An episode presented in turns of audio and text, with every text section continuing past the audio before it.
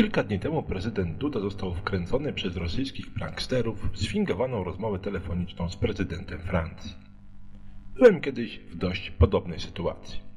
No, oczywiście nie zadzwonił do mnie ani prezydent Macron, ani Rosjanie, no i nie chodziło nawet o politykę, ale o wynikające z tego konsekwencje i decyzje. Zacznijmy jednak od początku.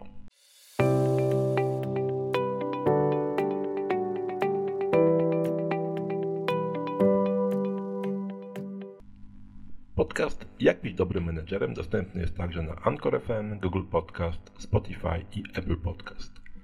Linki znajdziecie w komentarzu. Zapraszam do słuchania, komentowania, subskrybowania, oceniania i udostępniania. Wiele różnych studiów przypadków zarządzania można znaleźć także w mojej książce Jak być dobrym menedżerem. Wersję papierową i e-book można kupić na stronie hotelhotelmikecharlie.pl. W połowie listopada dwóch rosyjskich oszustów zadzwoniło do prezydenta Dudy, podając się za prezydenta Francji. Duda przeprowadził z nimi całkiem długą rozmowę, zanim zorientował się albo dostał sygnał, że coś jest nie tak. Nie interesują mnie aspekty polityczne tego wydarzenia, ale jego konsekwencje i potencjalne decyzje, które są dość ciekawe także w kontekście biznesowym. Przede wszystkim, nawet kompletnie nie znając szczegółów całej historii, możemy założyć, że naruszone zostały jakieś reguły postępowania, które powinny być stosowane w przypadku komunikacji telefonicznej głów państw. Mogło do tego dojść zasadniczo z dwóch powodów. Albo był to zabieg celowy, rodzaj sabotażu, działanie na szkodę prezydenta i państwa, albo powodem była zwykła nieuwaga, zlekceważenie zasad, być może ich nieznajomość lub każde inne działanie wynikające po prostu z braku profesjonalizmu. Pierwszy przypadek to sprawa odpowiedzialności karnej, która nie ma już oczywiście nic wspólnego z decyzjami biznesowymi, ale wydaje mi się to bardzo mało prawdopodobne. Otóż był to już drugi identyczny przypadek wkręcenia naszego prezydenta. Ci sami Rosjanie z powodzeniem zadzwonili do Andrzeja Dudy dwa lata temu, podając się wówczas za sekretarza generalnego ONZ. Prawdopodobieństwo, że w obu przypadkach było to działanie celowe, oceniam jako bardzo niskie. Tym bardziej, że po pierwszej wpadce nie pojawił się w mediach jakikolwiek komunikat świadczący o tym, że nasze dzielne służby bezpieczeństwa złapały osobę za to odpowiedzialną. W zasadzie nie pojawił się chyba żaden komunikat. A szkoda, bo właśnie reakcja na pierwszy przypadek byłaby dla nas szalenie ciekawa, ponieważ powiedziałaby nam sporo o przyczynach przypadku drugiego. Skupmy się zatem na tezie, że udany prank Rosjan to efekt takiego czy innego niedbawstwa pracowników kancelarii prezydenta. Co zatem w takim przypadku powinien zrobić Andrzej Duda lub osoba, która jest bezpośrednim przełożonym odpowiedzialnych pracowników? We wszystkich prawie mediach najróżniejsi dziennikarze jednoznacznie wskazali ich zdaniem stosowne działanie. Pałając świętym oburzeniem, zdecydowanie opowiedzieli się za natychmiastowym zwolnieniem osób odpowiedzialnych czy to faktycznie, czy politycznie, za te w top, ponieważ nie nadają się do wykonywania tak odpowiedzialnych obowiązków.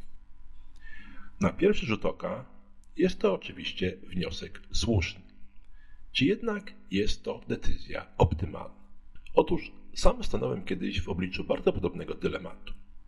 Zarządzałem dużą siecią handlową i w okresie budowania planu prowadziliśmy w gronie menedżerów ważną dyskusję związaną ze strategiami cenowymi w ramach kluczowych kategorii produktowych.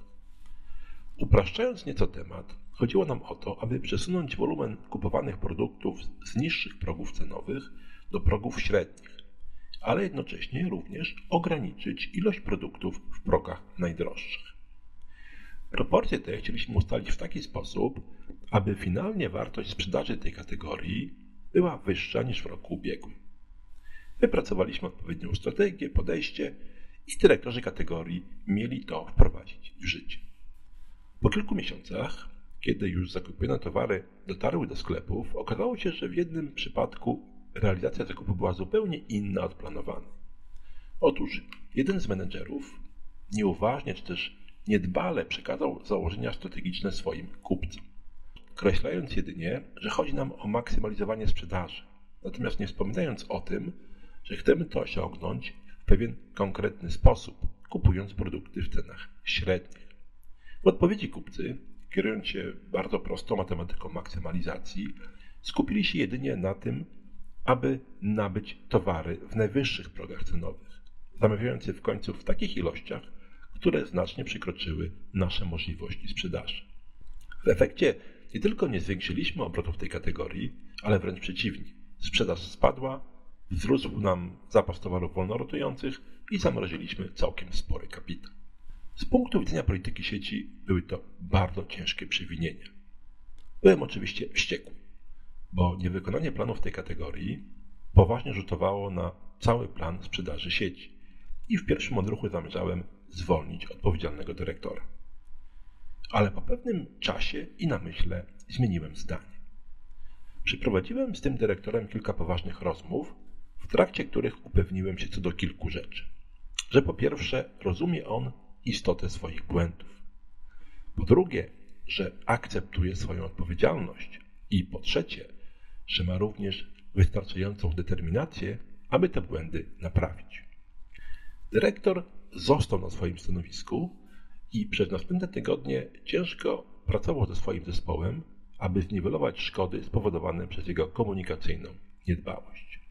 Sytuacja ta zapadła mu bardzo głęboko w pamięć i nie tylko już nigdy potem nie popełnił podobnego błędu, ale stał się niezwykle wyczulony na wszelkie ryzyka odejścia od pierwotnie wypracowanej strategii i niejednokrotnie poprawiał i sugerował inne podejście w przypadku kategorii produktowych swoich kolegów.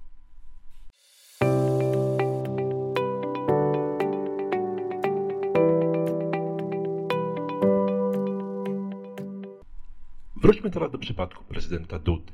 Jakie decyzje w jego kancelarii zapadły po pierwszej wpadce? Czy odpowiedzialnym pracownikom dano szansę na zrozumienie błędu? Jeżeli tak, to coś zdecydowanie poszło nie tak, skoro taki sam przypadek zaistniał dwa lata później. A może rzeczywiście tych pracowników zwolniono, zatrudniono nowych i bez wyciągania stosownych lekcji cała sytuacja potoczyła się ponownie tym samym torem. Tak czy inaczej, decyzje podjęte po pierwszym przypadku były złe.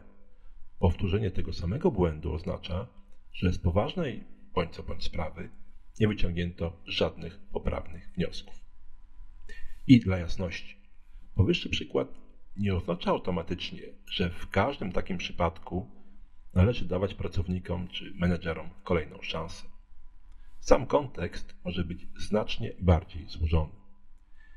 Wiele zależy też od tego, jak ocenimy zdolność tych osób do tego, aby zrozumiały sedno błędnego działania, zaakceptowały swoją pomyłkę i wyraziły chęć jej naprawy.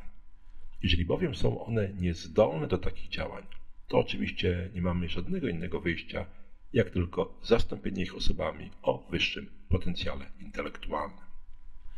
Zapraszam do komentowania tego podcastu. Chętnie usłyszę, jakie Waszym zdaniem decyzje powinny zapaść w podobnej sytuacji. Odsyłam po więcej informacji do mojej książki Jak być dobrym menedżerem i zapraszam na następne odcinki.